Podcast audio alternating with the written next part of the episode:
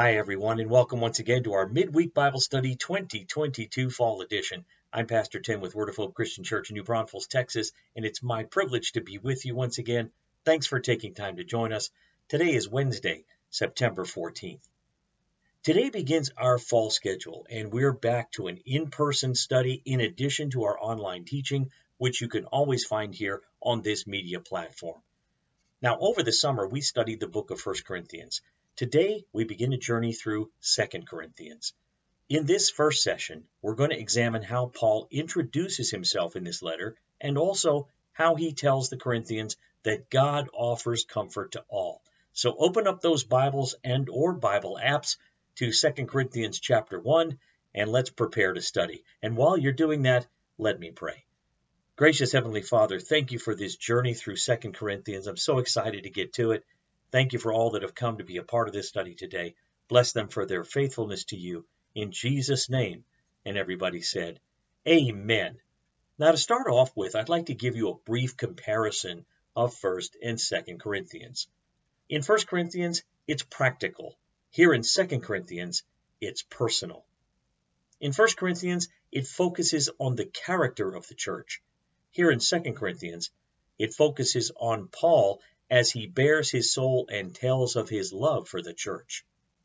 1 Corinthians also deals with questions on marriage, freedom, spiritual gifts, and order in the church. 2 Corinthians deals with the problem of false teachers, whereby Paul defends his authority and the truth of his message. In 1 Corinthians, Paul instructs in matters concerning the church's well being. Here in 2 Corinthians, Paul gives his testimony because he knows that acceptance of his advice is vital to the church's well being. And lastly, in 1 Corinthians, it contains advice to help the church combat the pagan influences in that wicked city of Corinth. In 2 Corinthians, it contains testimony to help the church combat the havoc caused by those false teachers. It's going to be a great journey together, so let's get to it. You know, Second Corinthians must have been a really difficult letter for Paul to write, as there were attacks on his character and authority. And although he wanted to rejoice with the Corinthians in their spiritual growth, he did not shrink from asserting his authority and disciplining those who really needed it. So let's get to reading 2 Corinthians chapter 1, starting with verse 1. This letter is from Paul, chosen by the will of God to be an apostle of Christ Jesus, and from our brother Timothy I am writing to God's church in Corinth and to all of his holy people throughout Greece. May God our Father and the Lord Jesus Christ give you grace and peace. All praise to God, the Father of our Lord Jesus Christ. God is our merciful Father and the source of all comfort. He comforts us in all our troubles so that we can comfort others. When they are troubled, we will be able to give them the same comfort God has given us. For the more we suffer for Christ, the more God will shower us with his comfort through Christ.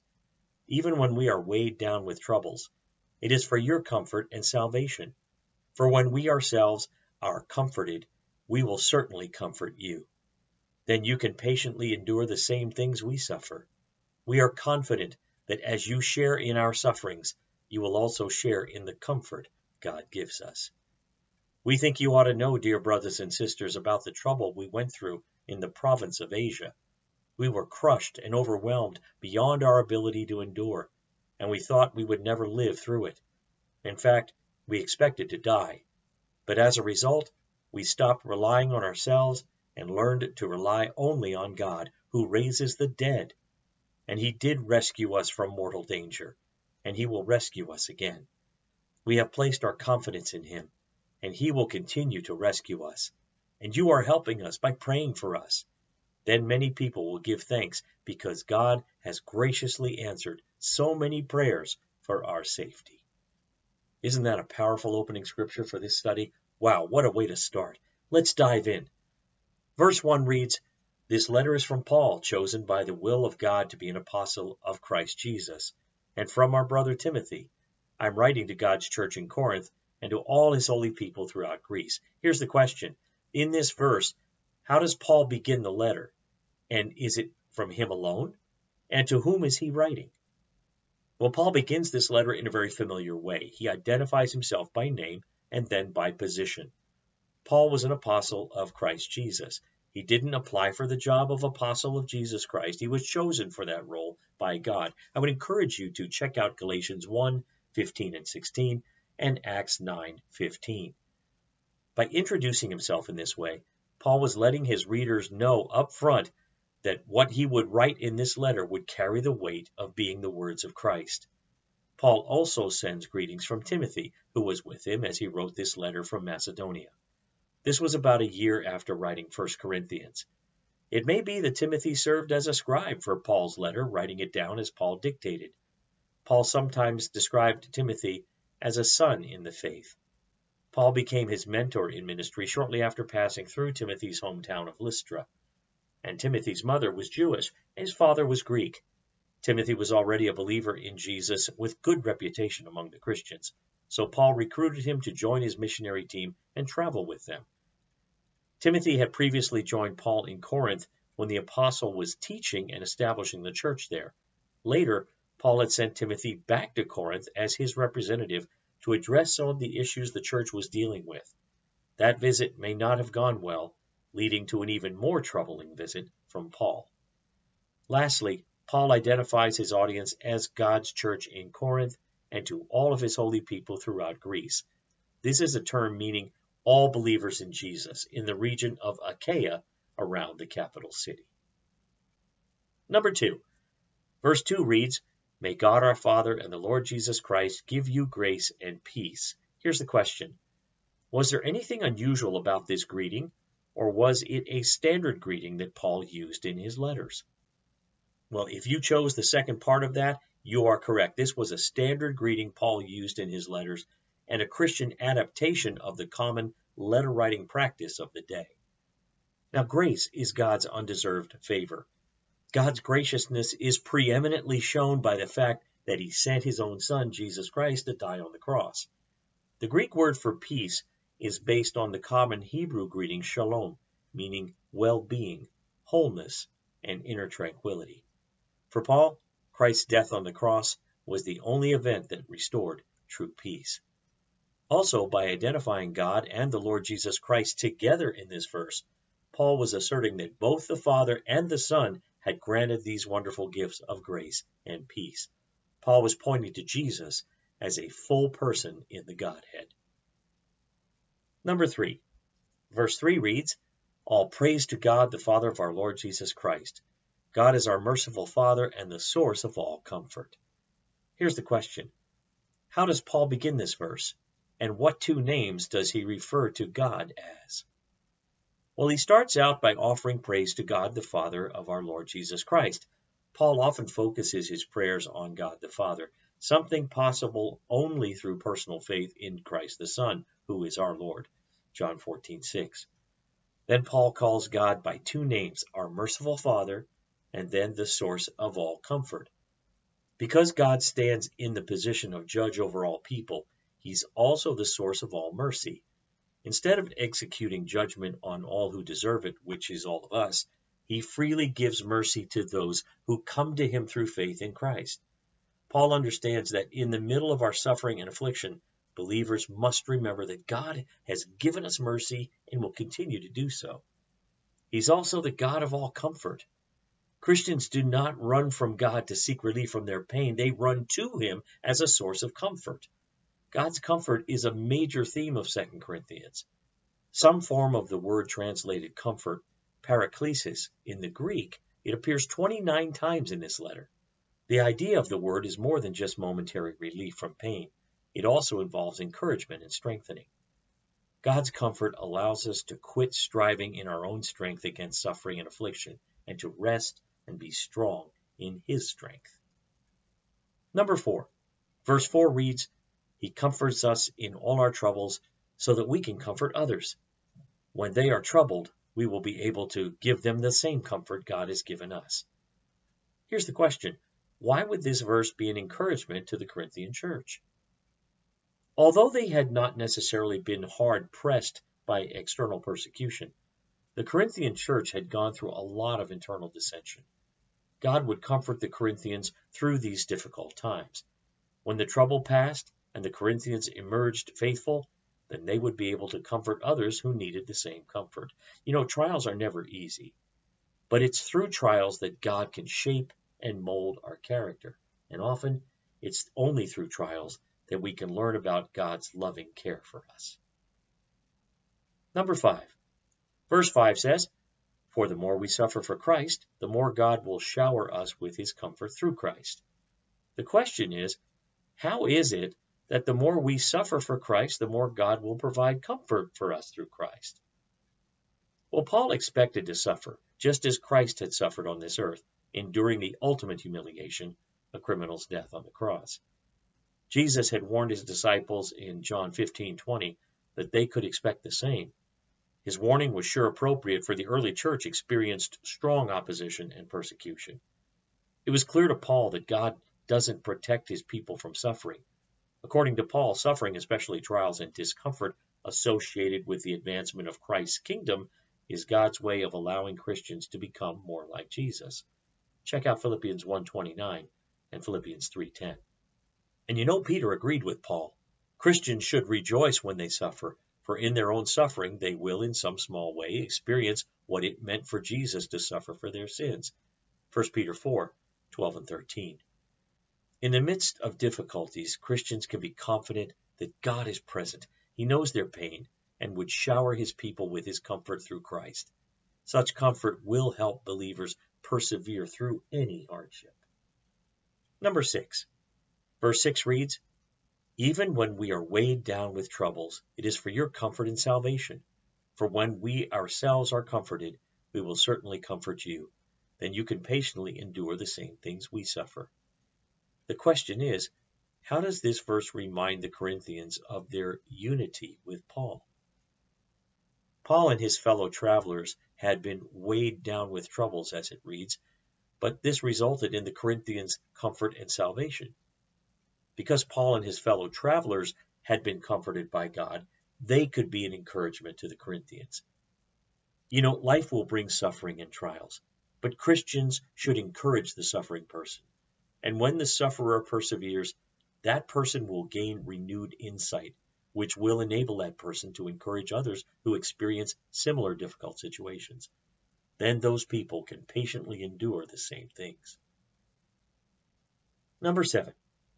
Verse 7 says, We are confident that as you share in our sufferings, you will also share in the comfort God gives us. The question is, what is Paul saying to the Corinthians in this verse? Paul knew the Corinthian church was struggling, and he knew that they were suffering, but his confident hope was that their struggles were for the cause of the gospel, just as he was struggling for the advancement of the gospel in Asia Minor, which is modern day Turkey. Their steadfastness to the gospel of truth and their perseverance through difficulties would enable them to share in the comfort God gives, which is a reward that was worth the agonizing struggle. Number 8. Verses 8 and 9 say, We think you ought to know, dear brothers and sisters, about the trouble we went through in the province of Asia.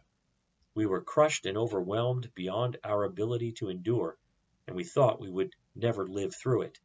In fact, we expected to die.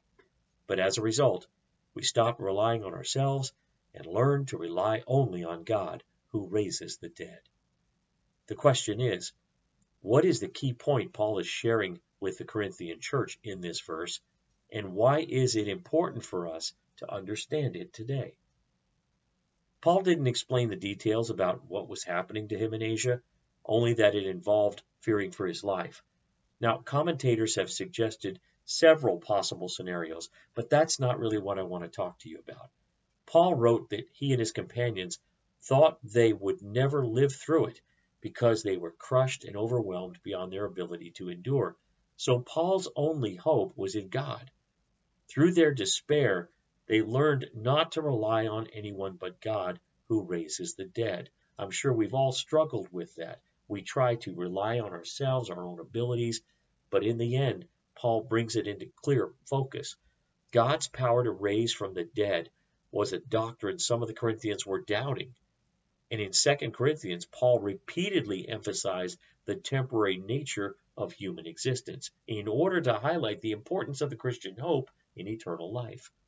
Without a confident hope in the resurrection, the Christian faith would be useless.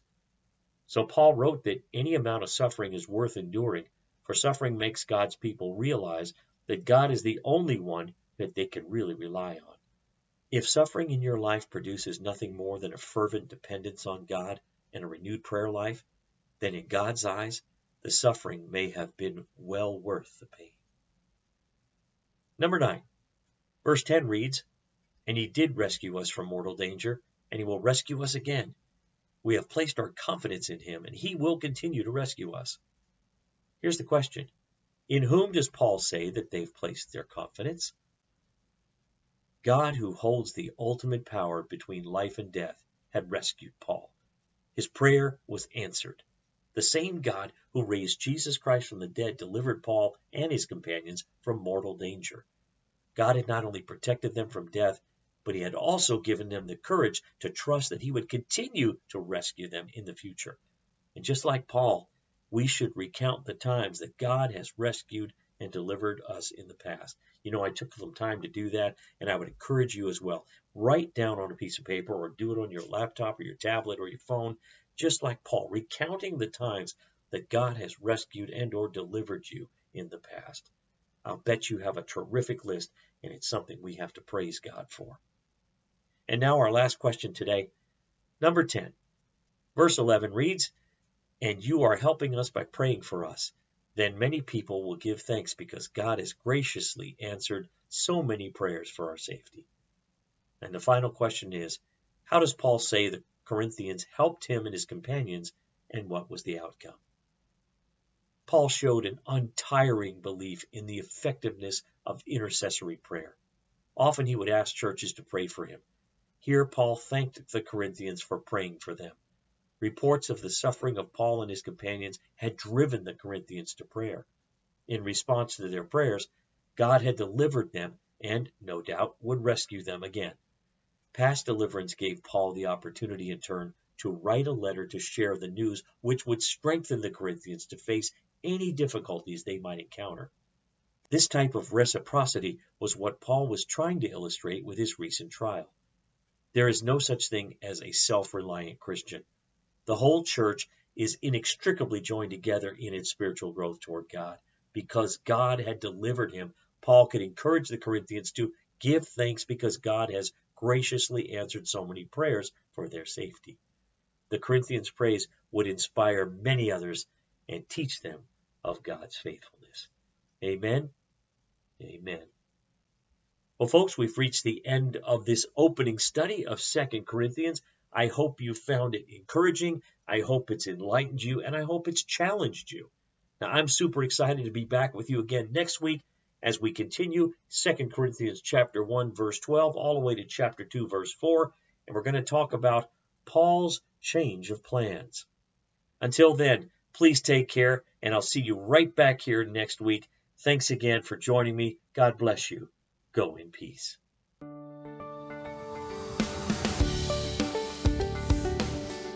Thanks for listening. Join us again next time for another encouraging message from God's Word.